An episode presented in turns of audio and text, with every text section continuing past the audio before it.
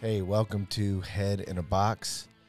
I'm your host, Kevin Patrick Murphy, joined by the lovely and talented Kellen Watson, my co host extraordinaire.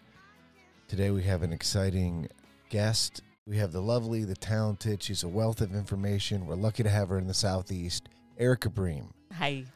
And uh, hi, Hi. uh, welcome. Thanks for being here. Thanks for having me. Erica Bream is casting director. I personally feel that you are a successful human being. Thank you. Yes. Um, and I think it's, we all have different views on what success is. Yes. Um, and uh, do you feel you are a successful human being? I have moments. I have moments. Um, I have deep, deep self doubt, deep, deep imposter s- syndrome, just like everybody else. Everybody, every guest so far. Um, yes. Well, I hope that when I'm 60, it's gone by then. But, you know, at this point, who knows? You may be doing something new Totally. that you. Totally. yeah. Totally. So the um no, but I, I have moments where I'm like, yes, I'm doing it. I'm doing it. I'm doing the thing. I, I I feel good. I'm I'm earning a living. I'm supporting my family. I'm do I'm I'm operating at a high level for my craft. And then I have moments where I'm like, why didn't I get that job? Why didn't I get that job? Am I not good enough? Is it not am I I'm not successful enough to get this job or get that call? or whatever and it's it, it it comes and goes just like anything else you know and there there's no you you can't you can't anticipate when you're going to feel certain ways and you can't anticipate you i always I, I talk to a lot of actors and they come to me and they they share their feelings and a lot of these feelings are, are deep uncomfortable feelings um there's a lot of tears and things like that and i i can give advice really easily to help people with that stuff but as i'm giving that advice I always acknowledge that like that performer is not going to be able to snap their fingers and feel better. And that's how I feel too is that like in my head logically, I know that I am good at what I do. I am good at what I do. I know that. I've worked really hard to get where I am. I I feel really proud of the work that I've done. I know all of that. I know that I'm worthy of these jobs. But the moment that somebody else gets that job over me, I'm like, I'm not good enough. Oh man, and a cast from an actor to Yep. casting director. What that's you know, we're all the same. well, we're all hustling jobs. We if- are. and that that's the nature of being an artist in general, Yes. right? Yeah. Always hustling the job. Yes. Um, yeah, the imposter syndrome, man, that just keeps coming up over and over. And I, I, I and I wonder, is the imposter syndrome is that like a human experience, or obviously it is, but is it like are all artists?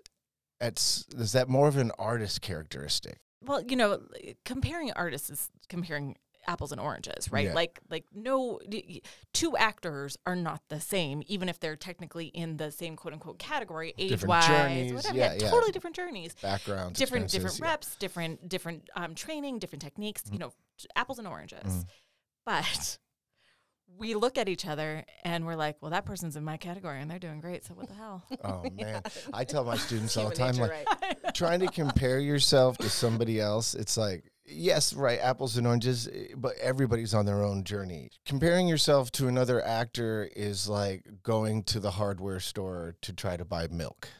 You know, like, it just Well doesn't said. make any sense at all.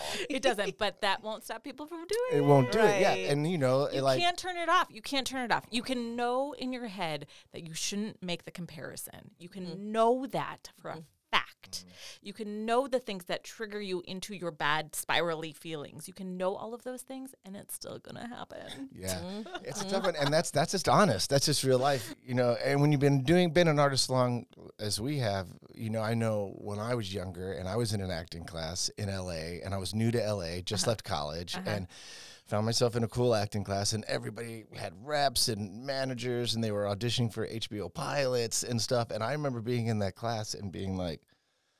This sucks. like I suck. Like they're doing it. I'm not. My why am I here? Like I hate my job. And it's like you know, it's all the negative stuff. And I literally had to like tell myself, like really reprogram. I had to like go Right. like this feeling is awful, it's so much better to go in and support the people. Yeah. You know? Yeah, yeah. Um, but it's still there. Like, Yeah. you know what I mean? It- you know, and I've got actors here, like, you know, some of my students and I will audition for the same jobs. Sure. You sure, know, totally. And I love when they book work Yeah. because it's good for all of us, right? Absolutely. And I think in Asheville in general, like, we're, we're part of a small community here, and when one of us wins, we all Oh really gosh, win, yes. you know. So, but yeah, those feelings are real. Um, so uh, Can I just say something really fast? Yeah. I'm sorry. I just looked this up and there's actually five different types of imposter syndrome. oh, good, good, good, I want to good. hear. 'em. I wanna mean, hear 'em.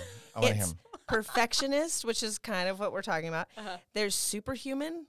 Oh, There is natural genius, oh, Jesus. soloist, and expert.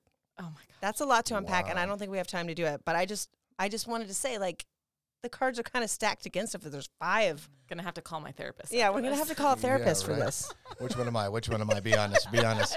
I can which, take it. Which four of the five am I? I can take it. I can take. Well, I've been wanting to tell you this for a long time, Erica. um, okay, cool. So uh, let's kind of get some of the basics here, Erica. So where are you from originally? I grew up in North Dakota. Oh wow. Yep, I am. Uh, I'm third generation of my family, born and raised in my hometown in North Dakota. Um, my sister is raising the fourth generation in our same hometown, and I had, a, I had a great childhood. But when I hit 18, I was like, peace. Yep. And I went to I went to LA. I went to school at USC, and I I was I was in LA from the time I was 18 until I was 37. Oh wow. Yes. So uh, then we uh, had our first child, and we moved to the southeast because we were like, "How do we do this in Los Angeles? We don't. Ha- we didn't have any family there, and we were like, "What do we do with this baby?" um, It doesn't go away. Help. Um, Uh, experience? Anyone? uh, hello. Hello. The village? The vi- they said there was a village. Um, but it takes my village an hour to get here from five miles away, so I don't really know what to do. Um, so we moved to the southeast, and um, and we've been here ever since, and I, I love it. I love it. Um, I really also truly, truly, truly love working here. Um, the LA is amazing in terms of being a part of the entertainment industry because you're surrounded, and that's that for me. That's a pro and a con, right? Because like sometimes I just want to escape it, and but other times you're you're with your people all the time. You know the the experience of of sort of coming up as part of the entertainment industry. I got to do that sort of my very very formative years in Los Angeles. I got to be in it, like Mhm. fully fully in it. And now that I know what I'm doing, I get to be here and I get to also have work life balance, which I just Mm-hmm. never even came close to having in Los Right, Angeles. Not bet. even close. Yeah, yeah, yeah. How was that transition for you? Well, so I left LA with a five month old Oh, child. And so I I Yikes. I was postpartum. I I had this new baby that I was like, what do I do with this human being? Um, and we moved into a house which was like four times the size of our tiny yeah. little apartment in Yeah, yeah. Los Angeles. I'm sure. And so it was empty because, Oh, of wow, course, yeah. like we didn't have Right. furniture to, to put in it. Um, and and it was the the the first six months that we lived here. I was like, we've made a humongous mistake. Like, how Sure. quickly can we sell this house and move back? Like this this this is not where we need to be. This this this is not it Mm-hmm. and and it took time you know whenever actors talk to me about moving markets because obviously there's so many different markets you can live in now as an actor i always have to tell them like wherever you decide to go understand there's going to be a transition period where you might be a little miserable. And um i talked to an actor who he was moving from la to atlanta and he was like is this the right thing for me to do? And i was like listen I, that is not for me to say but I can tell you the, the you know what to expect from this market, whatever. And I was like, but no, from my experience, things don't just change for you overnight. You're not going to drop into this very busy market and be busy just because it's busy here. Right. Like you, you got you aren't starting your craft at zero, but you are starting your relationships at zero, or you're starting the fact that people now know you're here at zero, right? That the knowledge of you being in this market at zero. And he checked in with me after about three months of living in Atlanta, and he was like, I'm miserable. I'm trying to talk my partner into leaving as soon as possible. And I was like, you gotta, you gotta give it time. Like, like have that conversation again when you're nearing your year and you have to make a decision about your lease. Like that's that's when you have that conversation. And he emailed me three months later. So it was his six month mark. And he was like, I love it. I'm so happy here. This is the best possible place. We're going to buy a house. We're setting down roots. We're so happy. And I was like, mm-hmm. Mhm. it's really great advice. Yeah. Yeah. You gotta wait. I mean, it's it's it's a really really hard thing to learn, and and for me, it involved a lot of uh, getting over my own ego, Yeah. because when I left, you know, I had 17 years of relationships and experience in Los Angeles, Yeah. um, and frankly, more experience than some people who were already here working in my field. And I took all these meetings before I moved with the, you know, that we get hired by studio execs. So I took all these meetings with these studio execs. And they all said the same thing, which is, we love you so much. We can't wait to hire you. We're so happy you're going to be there. This is so great. Get ready to be busy. All of that. And we moved here in December and January came and it was it was absolute crickets. And I was like, okay, it's fine. I'm just trying to figure out my life here anyway, so it's fine. And then February came, crickets. And March came, crickets. And by then I was panicking, panicking. And I started doing all the things that actors do, which is that you send emails. You send emails to the people who are supposed to hire you saying, Hi, remember me? I exist. Here's my resume. Please hire me. Just circling around. Yeah, and yeah. following back Just up. following back up on our conversation. Um, you know, keep it please- simple. Keep it short. please think of me, you know, Yeah, yeah. whatever. And in fact, as, as I was doing some of these, these please hire me emails, these people who I had met with in December, three months prior, are like, oh my God, yes. Oh, we forgot you're there. Where are you again? They, they, for, they forget like that. It is crazy. So, so that, that sort of entrance into a new market can be very um, disheartening. I remember there was, there was a, whole, a, a time in LA where we had just this like exodus of Australian actors moving to Los Angeles because we were hiring them all the time. and so then they just f- decided to to jump the shark and move to LA before being hired for anything. And they would be huge stars in Australia, right? They would be on Neighbors or like one of their Right. big big shows and huge stars in Australia. And they would get to LA and nothing. And I think some of them probably eventually moved back. I know I know uh, at least a couple who just stopped acting altogether.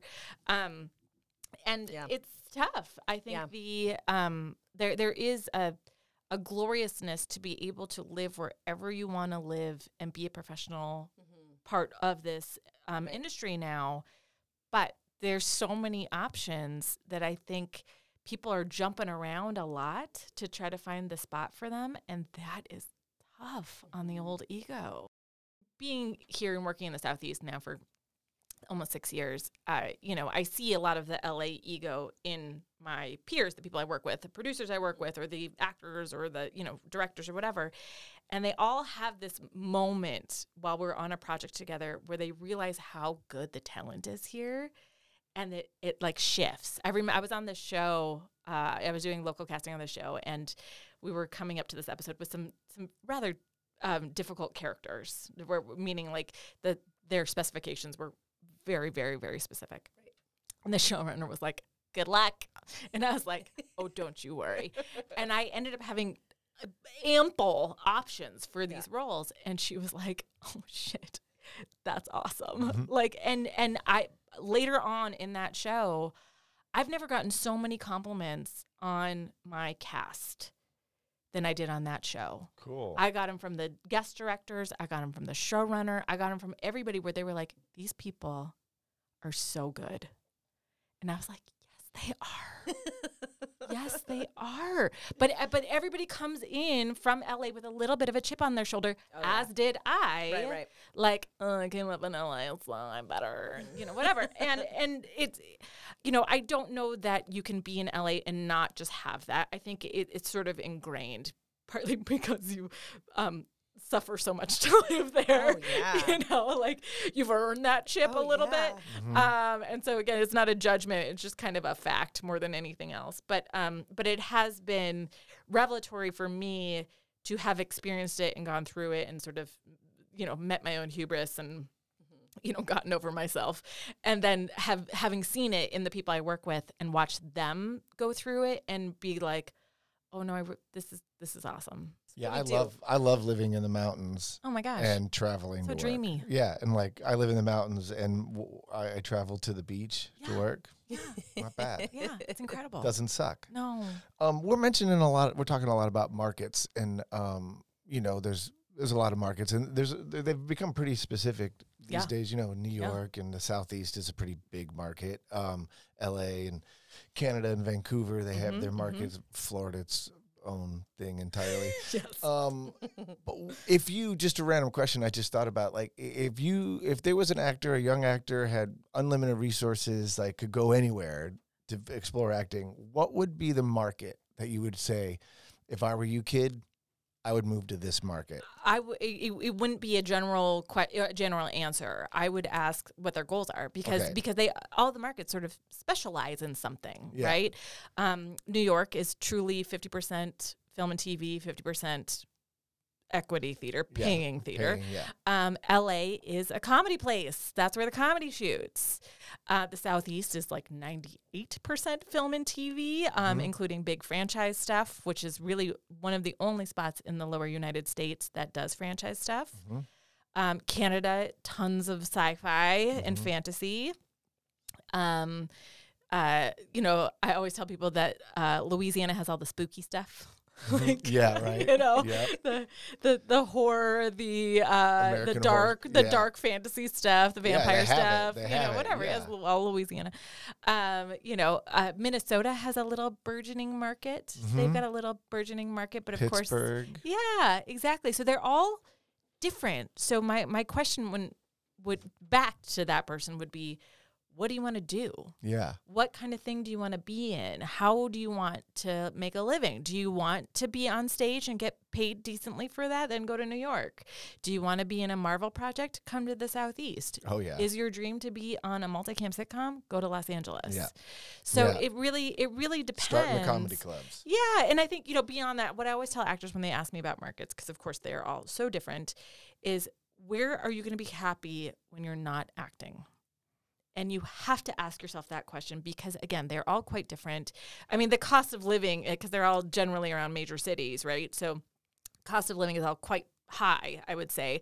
But here in the southeast, for example, right? Like we we are not the Atlanta market; we're the southeast market. Mhm. So you can live in a random spot in Tennessee and be part of this market. Oh yeah. You know, you and can. I'm finding more and more of that. Like when I I moved into this market, I guess now 15 years ago from Mhm. LA, and when I would find myself on a you know major TV show or feature film set, it was all LA actors and then me. sure. You know, and I was like, hey, yeah, cool. Yeah, I used to live in LA. Oh, what part of LA you live Yeah, in? yeah, oh, yeah, yeah. I live in Black Mountain, North Carolina but now what I'm finding the last show I did in particular before everything went crazy um, is a lot of the A-list main actors are not living in LA. no, No, like no, w- the the one of the main actors in the last show I was in, he lives in Belfast.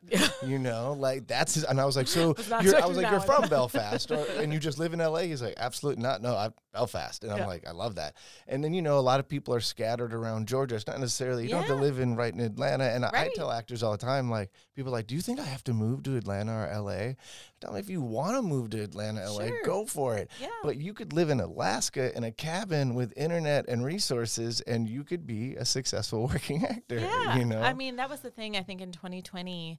It's just a mass exodus. Yeah. Um, I remember, so I talked to this actor friend of mine, and and sh- she's quite successful, but she had been sort of one of those journeyman actors, journeywomen actors, Mm-hmm. and just slogging her way through up to the point where she was finally getting to be a series regular and a lead and things. And so for the last like five or so years, she's been hitting, she's been hitting that lead, you know, sweet spot. yeah. And so she's been doing quite well. And they've, she and her husband have lived in LA since they were 18. They're now well into their 40s. And um, I was talking to her about self taping, and she was like, I hated it at first. And then I realized that if I embraced it, this could be really good for my life. And she did. And she started, she continued booking at a high level. And she was like, that self taping, you know, learning to love self taping and then figuring out how to do it so that I could book again has allowed us to leave Los Angeles. And they just bought a house in like Missouri. Oh. Wow. That's awesome. Yeah. and Yeah. they just moved, and I was like, "Good for you." and that's so interesting to hear you say that. Um, I, I never really thought about it, but you know, the self taping process has been, God, what a journey it's been. Oh my gosh. Well, and I, you know, I think a lot of people. I, I mean, listen, I I used to teach self taping in a in a sort of workshopy type setting when I was in LA, and I started teaching it back in 2012. And people were terrible at it. They were, you know, Yeah. the vertical phones and the, you know, whatever. all Pictures the, all in the background. Yeah, I mean, Yeah. it was just, uh, they were absolutely terrible at it. And every time I would do it, they'd all be like, "Oh God, that was really hard. Oh, why was that so hard? That was really hard." I was like, "Yeah, but you know what? If you learn how to do this, you can go on vacation." Mhm. and you can be homesick Mhm. or not miss a shift at work or whatever. Like, this is a good thing for you to learn. And they all said the same thing, which is like, but can I just go in the room? So there was this major hesitancy, not uh, not ac- across the board. I think a lot of people embrace self taping, you know, a long time ago, but but many people were like, I don't really need to learn that, you know, Oh, yeah. I, don't, That's don't really need it. That's a typical actor. f- Yeah, yeah. As an actor, I'll do it on the day. Yeah, yeah, right. I'll learn it on the day. Exactly. Yes, it's fine. I How would don't- a I script read me? Yeah. Um, and and and they didn't. And then when even when they did start doing, we you know we really started um, using more self tapes in general back in like 2015 in LA because the reps would use it as a okay, well you are saying no to them coming into the room, but what if I have them self tape? They they were using it as like a Selling uh, point. yeah, Mhm. exactly. And we'd be like, all right, whatever. Um, and and so people they they didn't necessarily learn how to do it then. They would just go to self taping studios. So they didn't fully ever embrace it, and then of course they were forced to embrace it. And so I think there there's maybe uh, some, I mean, not I don't think I, I know there's some anger around it Right, right. because it wasn't a choice. It was it was this we're doing this now. This is the only way forward and then we've stuck with it and it's made plenty of people mad. the thing that I, that for me as an actor and self taping is like, well, I when I was living in LA, I did my first self tape in LA before I left LA. Sure. And I, I had an agent, and the agent submitted me for an HBO pilot, and it, it, it was some motorcycle thing. And back then, I had like really long hair and.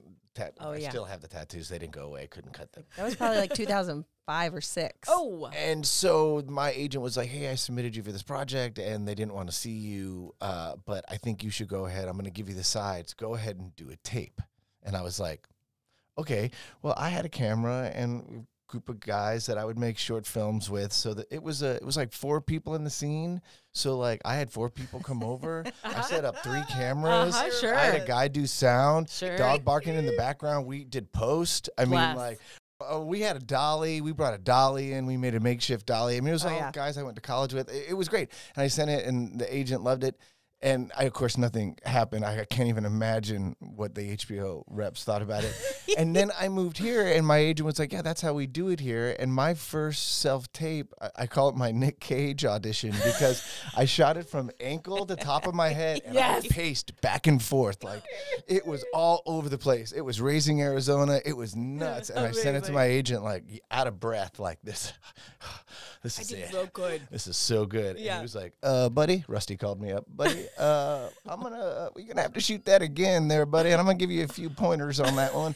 Um, so I, I, I got the hang of it, but yeah, uh, the self tape, and then when the pandemic hit, like I, you know, I shoot auditions for actors in town. I, I shoot auditions all the time. I'm really into it, but the pandemic hit. And things got really weird for me. Yeah. Like, cause I went in, cause I'm kind of a control freak. Mhm. So I started doing things like, well, I'm going to record my voice Oh no. as the reader, Uh-huh. Shoot myself, and then I can make the beats as the reader however I want. So I would edit Uh-huh. my voice. Uh-huh. So I'd have it all timed out. And then where's the organicness of Oh, it? it's not. But Yeah, oh, none. There's zero. But uh, Yeah. the control of it was Oh, wonderful. Sure. And I would just look at these auditions and I'd think to myself, oh, I controlled every, Every aspect. of that. No reader. I did it all by myself. took me four hours to do a three line audition. Uh, and then I realized how absolutely insane that was. And then when the pandemic broke and we started getting people in the room again, I was just like, oh, Oh right. this is Oh, awesome. right. Oh, right. It's connection. It's eye Ah. contact. Eye contact. I know. I listening, remember responding, no when we- control, not knowing what's happening. when we were first starting, like trying to shoot actors auditions, and things were just starting to come back in. I was like, "We got to buy a shower curtain, and we got to have the shower curtain across the room." And you were like, "I can't see the actor if we do that." well, I, I, I, I humored her. I put it up. you did. You did. I'm gonna tell you all a little secret. I've never told anybody this. Oh God, I'm so excited. We rolling? Okay. I, I did a self tape when I, I had one professional audition as a child. I was mm, 16, maybe something like that, and there was an open call. I have no, I cannot for the life of me I cannot remember what it was for. It involved something where I had to sing, so it must have been some sort of musical. I I don't know what, um, but. I heard about this open call and I, I was a big drama nerd in high school and I was like, I'm gonna do this thing. I'm gonna do it. and we had to go rent a camcorder. We rented one. My dad filmed it for me. Oh, We had a VHS yes that we had to then FedEx Oh, I love this. to a certain place. But that that was amazing. That was I mean That was we the did first it, self-tape. We did it at home. You Oh, know, that I mean may like have been the first self tape. came on the Mayflower. that's right. That's right. I think we have But- it here, ladies and like- gentlemen. We're gonna check some background, do some fact checking. That's right. but, uh, yeah, just Roll a little it, bit. roll just it. a little bit. But but that's the thing is that like this has been existing forever. It's just that now it's become the norm instead of the one-off mm, mm-hmm. experience. But Yeah. but Yeah. you know, I loved it at first. When I first started doing self tape, I, I was the that was the first part of it. I was like, oh man, I could shoot myself a hundred times. I- oh, I could shoot a hundred takes. I could do a hundred takes and then pick the best one.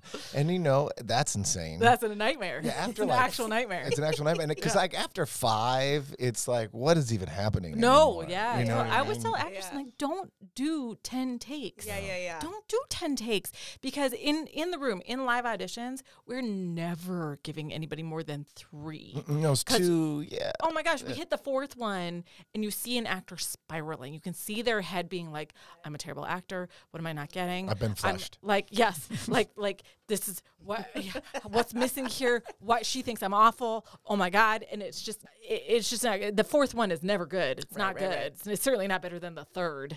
Um so I always tell actors, I was like, when you're self-taping, don't don't do that many. Like everybody everybody always asks me, like, how do I pick? How do I pick the best take? I'm like, limit your takes. Yeah, yeah.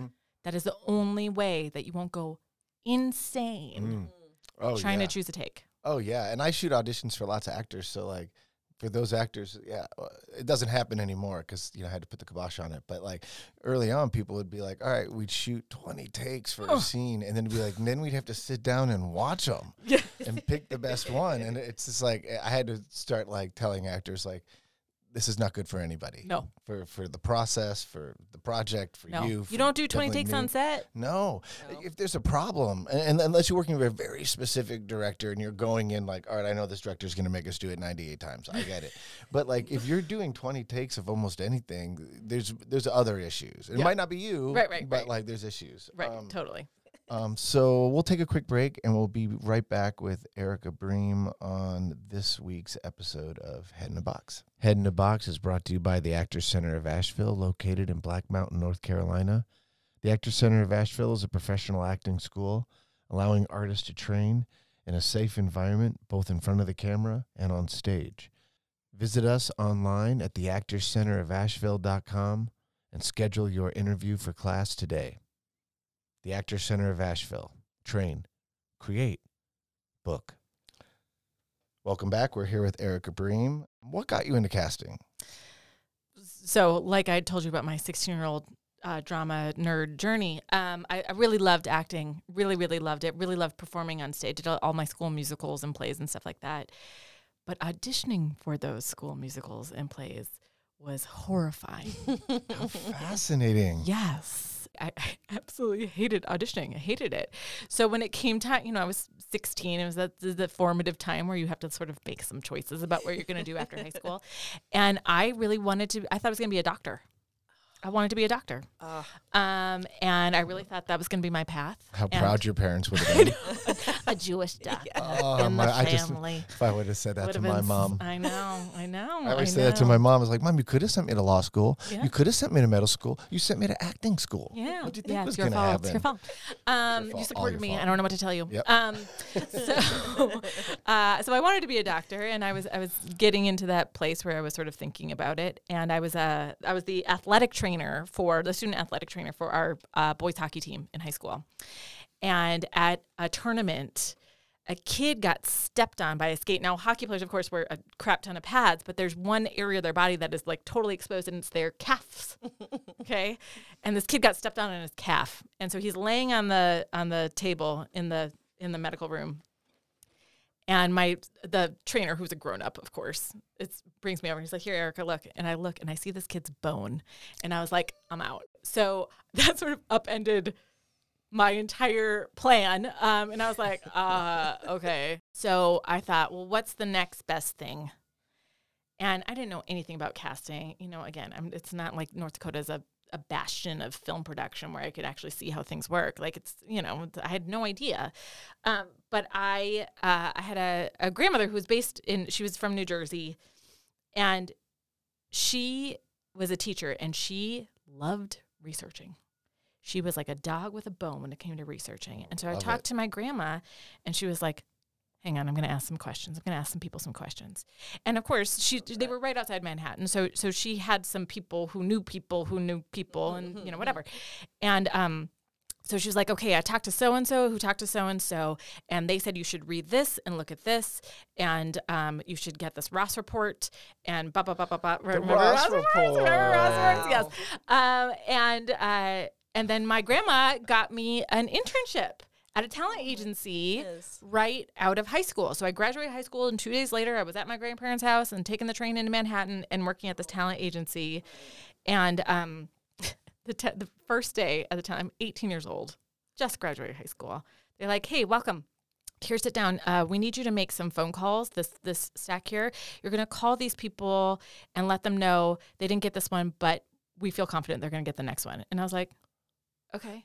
Oh, They man. gave there was a stack of of, of kill slips for com- com- this huge commercial campaign. Oh no! They actually called and said no, huh? Yeah, well, I had to call and say no. I had to call and tell the clients, so sorry that you didn't get. And I didn't realize like how awful it was until I started talking to people. And they're like, oh, okay, thanks. And I was like, oh, I had like fifty of them to do. It was it was uh, ridiculous. It was absolutely terrible.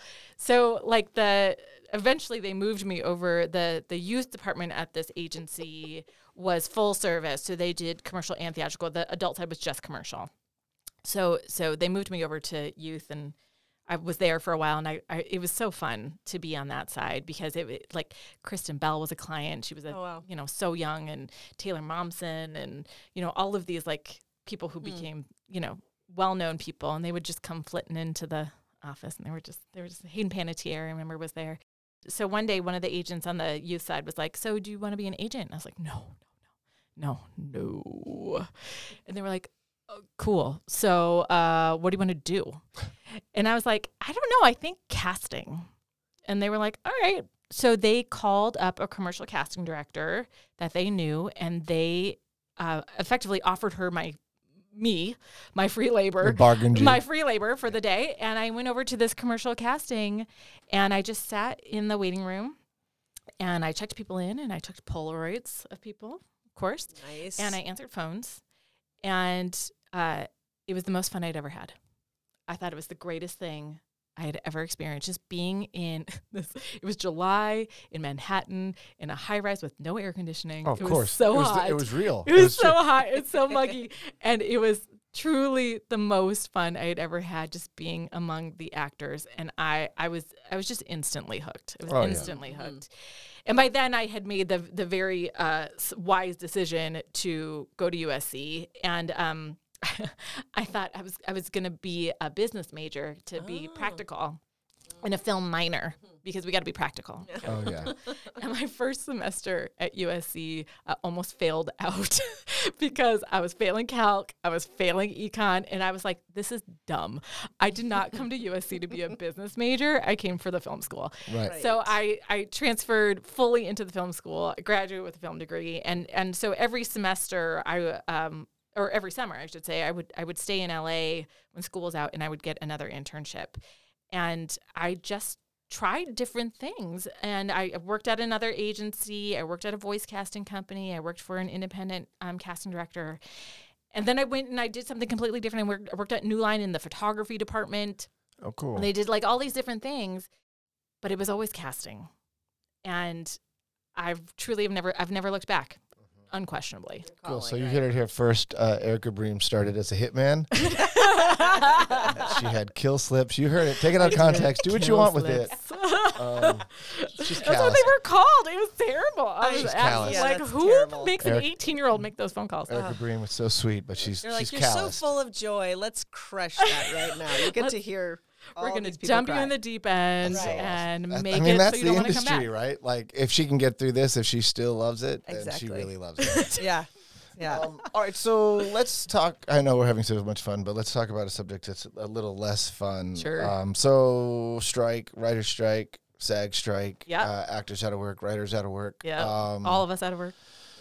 All of us out of work. All of us out of work. Casting. I mean, Yep. and we were talking earlier about the industry and being in LA and surrounded by the industry. And it's like, you know, like when you live in LA, there isn't there isn't a job in LA that isn't somehow Impacted. connected Yeah, yeah, to yeah. the industry. So mm-hmm. I, I mean, so uh, lots of people hurting, lots of emotions, lots of Yeah. things happening. Let, let's just, I know this is a dangerous question, but I want to kind of just fire it out quick. Like, wh- what's your prediction? Everyone Oh wants to know. I know. Well, it's my impossible. my predictions it have changes daily. Yes, it, it, does change daily. I I I waver between like it's going to end any day because if they don't end this in the next week or so, their entire 2023 2024 TV slate is out the window. Their film slate for 2024 is impacted. Like they, it has to happen in this next week in order for that stuff to be salvaged. You know, the the thing to know about the the end of this is that it can end at any moment. The people who are able to end it are the only people who know when it's going to end, and those are the CEOs. It is happening because it has to happen. Yeah, and it's happening on other Oh my gosh! Areas, I labor mean, yes, areas, all- everywhere. it- Pilots and drivers and Yeah. hospitality workers and And teachers. A- and yeah, and even Broadway, like Yes. costumers and Yes. pro- yeah. So it's like there's all kind, and it all stems from the same thing. It's like just an unbalanced amount of wealth. Yeah, the greed part is is uh, devastating, right? Mhm. Where it's like, I know these CEOs know that that we, the people who make this, these things, are the commodity. Like we're the commodity, Mhm. and yet they won't pay us. And it it it, it feel it, it feels devastating on on a lot of different levels. But I think when you see how people are showing up for each other in whatever way they can, it really is it really is meaningful I- Mhm. and for one of the things that i think is is um, especially unique and special about this strike in particular as opposed to the 2007-2008 strike is with the pr- proliferation of so- social media Yes. we have gotten to know each other's stories you know nobody we- we are in our own little bubbles. I mean, I know what actors' deals are like because I have to make those deals, but I don't know what you know IA crew goes through. I don't mm-hmm. know what you know when when they had all of their IA stories in 2021 when their contract was up, and they were sharing all these horrific stories about like their safety and and their health issues be- from overworking and whatever. I was like, oh my god, I had no idea. And I think the empathy we are growing for each other and and how we see each other not just as as peers and coworkers, but as like, oh shit, that's what you have that's what you've been going through. Like we don't know that. Yet. An actor doesn't get to set and, and is like, yeah, man, the commission I paid to my lawyer and my agent and my manager and then whatever, I only made fifty bucks. You know, they you get to set and you work Mm-hmm.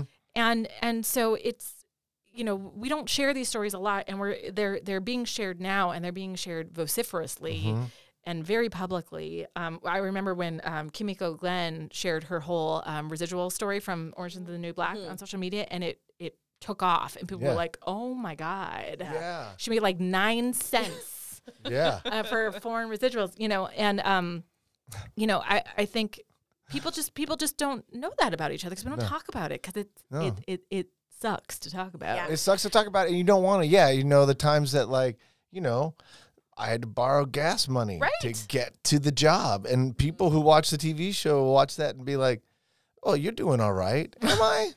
I mean, I always think, you know, people always think casting directors get residuals. We don't get residuals. Uh. We don't get residuals. And they're always shocked to find that out. And I'm like, yeah, we, we don't get residuals. It would make sense that you would. that re- uh, you, yeah. Yeah. but we don't. You're a creative. Part, you're a part of the creative team. We don't. But I think the the global uh, impact of this is is very, very, very wide reaching.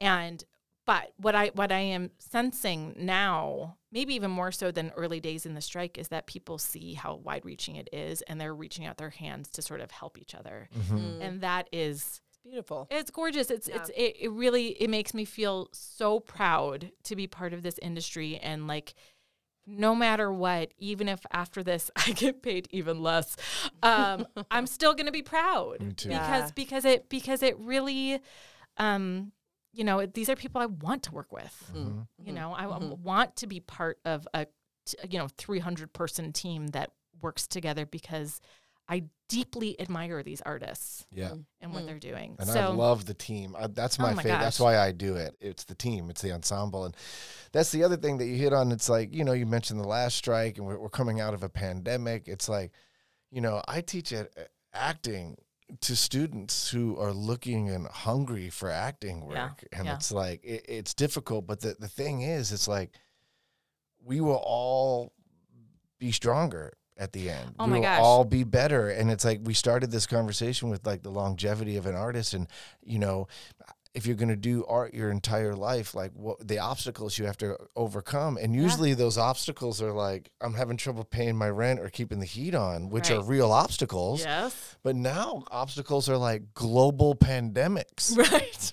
and industry shutdowns. Right. And it's like, all right, but it's still, Yeah. still Yeah. at the back end of this, you know, we're all going to be stronger. We're all going to be better. The community will be better. We'll love each other a little bit better. And uh, hopefully there'll just be a tidal wave of fucking work that's built up behind this strike. I mean, listen, they're gonna need something, Yeah, right? right? They're Yeah. gonna need something. Let's just hope that the the you, the guilds get their uh, what they need on AI, so Oh that yeah. we Oh that yeah. others work for us. I know.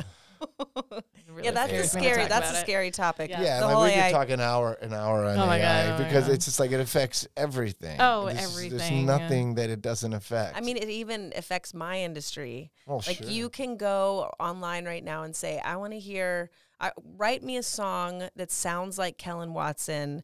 That's you know 130 beats per minute and in the key of E flat, and it'll crank out a song. I know. I know. That's depressing. Horrifying. it's horrifying. It's just a weird time to be in our Right. industry. You know, between the pandemic and and this, it's uh, you know, I feel so badly for like the kids who graduated drama school in May of 2020. Man, like, man, I have what students. Right, time. I have Yeah. students right now who have never had an in-person Oh, I in know. the room audition like that. Is like that. That might as well be like, Yeah. You know, I just had an actor ask me about that. She was like, "So, should I ever get an in-person audition? Do I just tell them I want to do it again?" I was like, "No, no, you don't." So you can ask, but Yeah, they yeah. can say no. Yeah, yeah, yeah. I do it Um, she had she had no idea. She was like, she was like, "I've never done this. What should I expect?" And I was like, "Oh my god." And uh, you got you got uh, you and I. I'm sure too. I'm sure you feel this way. Like I would love to be back in a room again. Oh man, And then yes. the, the convenience, you can't beat the convenience. You can't. totally, totally, Absolutely can't. Yes, But you know, like I did not like driving to Wilmington seven hours. yes, I'd love to sit in a room with Jackie Burch. I'll do it. I'll drive to sit with Jackie. totally. But the the line was not even a line. It was okay. Ugh. And you know, I had a callback, and I did the drive, and I sat in the room, and I sat there with Jackie and the director. And the director was like, "Okay, go ahead," and I was like, "Okay," and he was like, "Do it again." I was like, "Okay." and he was like, do it again. I was like, okay. And he was like, cool, thanks. And I was like, Did you get it? no. Oh And my as- god! But here's the funny story. As I was walking in, as I was walking out, I was Jackie was like, "Thank you, thank you, Kevin, thanks." And I got up to walk away, and her daughter was walking in a tray of brownies, Uh-huh. but they were, and they were just Ah. coming in, and I snatched the top one, and I was like, "I'm taking this." thank you, everybody, and I walked out. So you did get something. I got a brownie. I don't know if that caused me the. I bet you Jackie was like, "He just took my brownie." that cost you. What is the thing for you? I, I've been really kind of on this trip lately about curiosity. Mm, and like mhm. I feel like everything is about curiosity. Yeah. And if you if you're curious, it, it, it opens doors. It leads you down paths you wouldn't normally go down. And curiosity is just the thing. Staying open. Staying Yeah. open and curious. And and you know, if it scares you, that doesn't necessarily mean you shouldn't do it. Kind Right, of stuff. right. So, what what what for you in, in a business? That's the strike ends today. Let's just say we're all back to work and it's full steam ahead and you know family job we're working so much i hope that we're just barely able to hold it all together but what do you do to hold on to you know your curiosity like like the childlike magic that kind of like the thing that got us all into this like i'm an actor i watch movies when i was a kid people ask me like indiana jones anything harrison ford when i was a kid Yeah, i yeah. was like i want to be han solo and Sure. indiana jones so that's the magic for me what's the where do you find your curiosity where do you keep your magic I mean that that's that's my job. Like that, you know, um, seeing what an actor does with a piece of text is fascinating. Mm.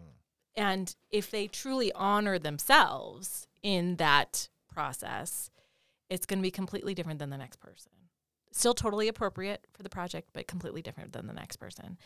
And to see what is this actor who I know really well, what are they going to do with it? That just absolutely floors me. It, it is it is 100% the thing that drives me on a daily basis.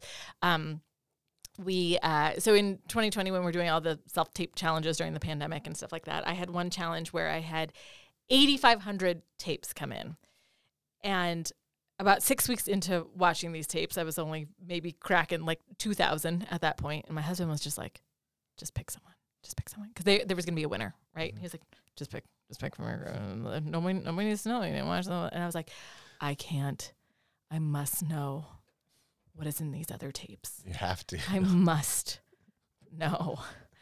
And I did. I watched all 8,500. I think it took me two full months to watch them all. And, um, and it was amazing. I mean, I, I saw so many tapes in, in that bunch that were deeply inspiring or moving or hysterically funny or whatever. But I, I couldn't not watch them. Like, you know, they're, we we always talk about self tape deadlines and and how actors are always nervous that we're going to send tapes forward to our producers without watching everything as soon as we have our favorite, you know, four or five or whatever. Right. And I do know that th- there are some casting directors who operate that way and they're they're quite vocal about it. But the rest of us don't. And part of that is that if we're inviting you to audition, we're really excited to see your take on this. yeah I cannot stand the idea of of sending things forward knowing that somebody who I love and am interested in has a version of this in them and I've not yet seen it. It's that it's everything. It's everything.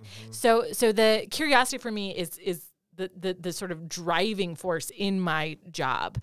Um so outside of you know work that I get paid to you know cast things Mm-hmm. yeah for yeah yeah um, I I get to experience that in my classes and stuff like that. cool Um, that you know, I love teaching. I, I I find a lot of joy and pleasure in teaching, but but a big piece of it for me is that I still get to have that engagement that I get to have when I cast something, which is I mm-hmm. get to see what an actor comes up with. Mm-hmm.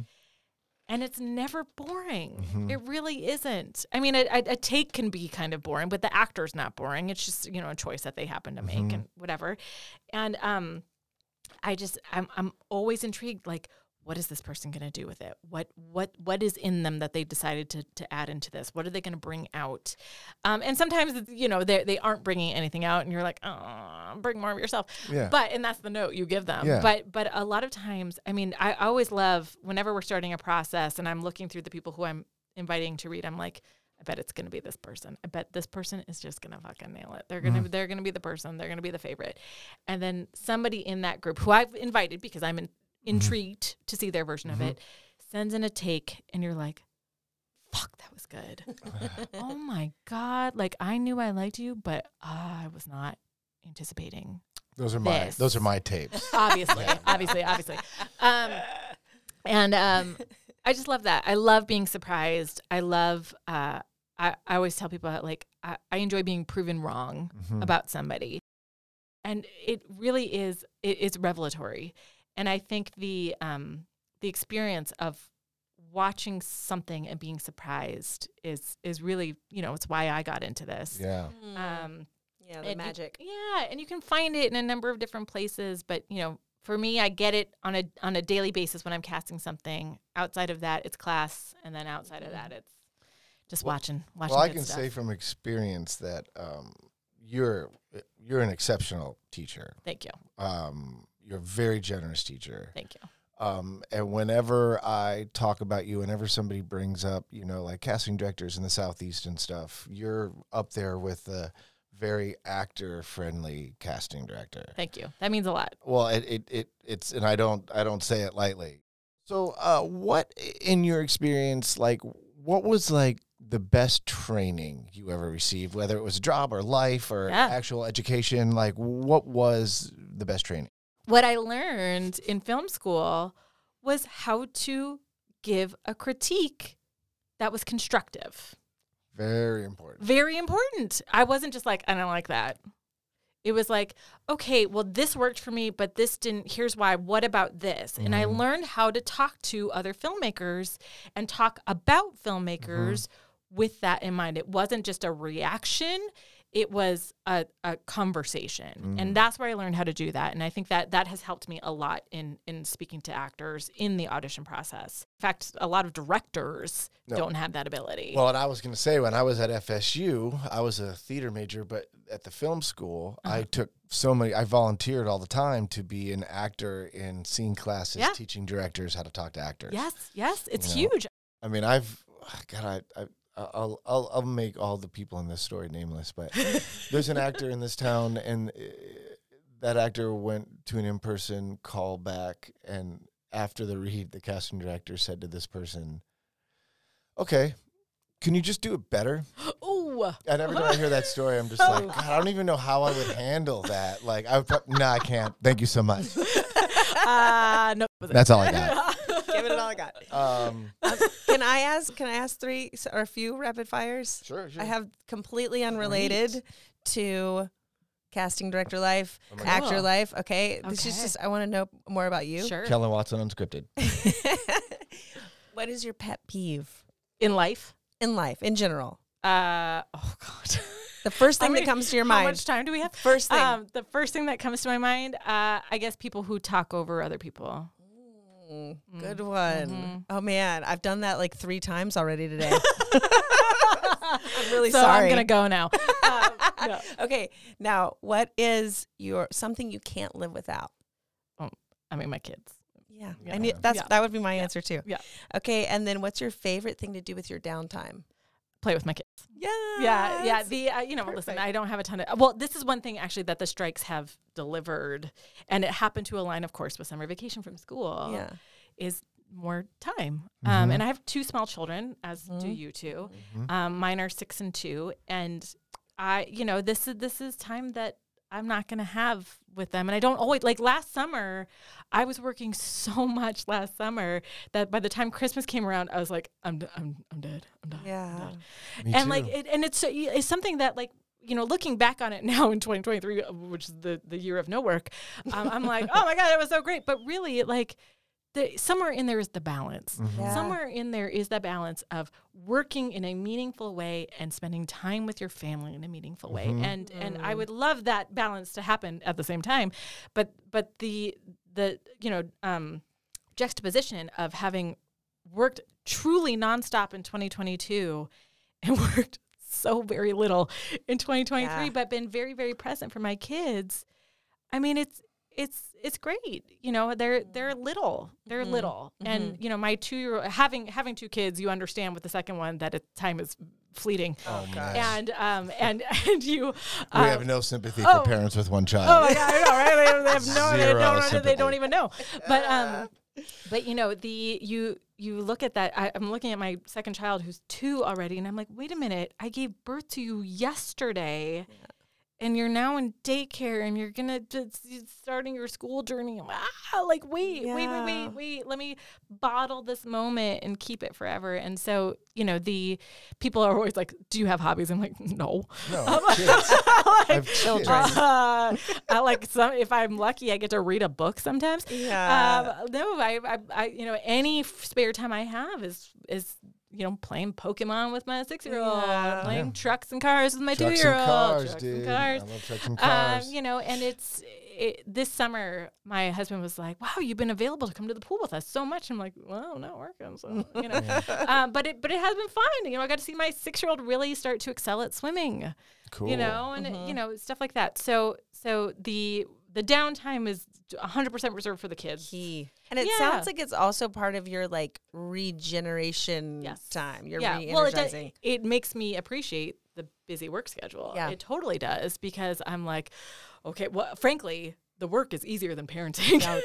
of course. so Almost everything down. is. so yes, so I go back to work and I'm like, okay, well, this is a big piece of cake. Yeah. Yeah. Compared to trying to discipline my six year old, you know. So Yeah, it's amazing how parenting, like I feel like sometimes like, oh, this is the hardest thing I've ever, done in my life. Yes. And it also makes you feel so accomplished too when you get through a day and you're like, I'm such a badass. Or when or when somebody compliments your child and they're like, you know, your kid did this so great, and I'm like, I like cry immediately. I know. It's welcome like to our welcome to our new podcast, Kid in a Box. Oh God. I think people are successful if you're an artist Uh-huh. and you're able to find a way to do your art every single day. I Yeah. feel like you're successful. Yeah, And to be an artist, I mean, I'm 50. I'm about to be 51. I've been training as an actor since I was 10. sure, I've been doing this my whole life. So it's a lot of evolution and changes. And it's like the kids are just a whole nother element of it, you know? Um, and, uh, and this is a different point, but like I, I just recently said, it's like I've been teaching acting since I was 18. Mm. So like the idea of teaching acting, there are concepts that I have been teaching that I can't 100% say I understood. Right. Like the concept of like living in the moment. oh yeah, yeah. Like that's like a way deeper concept than just being an actor, right? So like I've been saying, oh, like just be in the moment, be in the mo-" I don't think I really even understood what that concept was until I had kids. yeah, and now that I have kids, and you have a kid who's just like when my when Tulia, my six year old's like, we're, we're having a tea party, and you want to be like, and you're busy and you're working, You want to be on your phone while You you're wanna- having the Yeah, tea party. yeah, or, or the yeah, yeah. pre-pandemic or pre-strike, it's just like I can't, I simply can't, and now it's just like, fuck let's, it. yeah, let's fucking do a that tea party. tea party. And Sign then you up. sit there and you're like, I, I, I can't be in this tea party and be thinking about what I should be doing. Right, And I can't be in this tea party thinking about what's coming up. right, Like, so,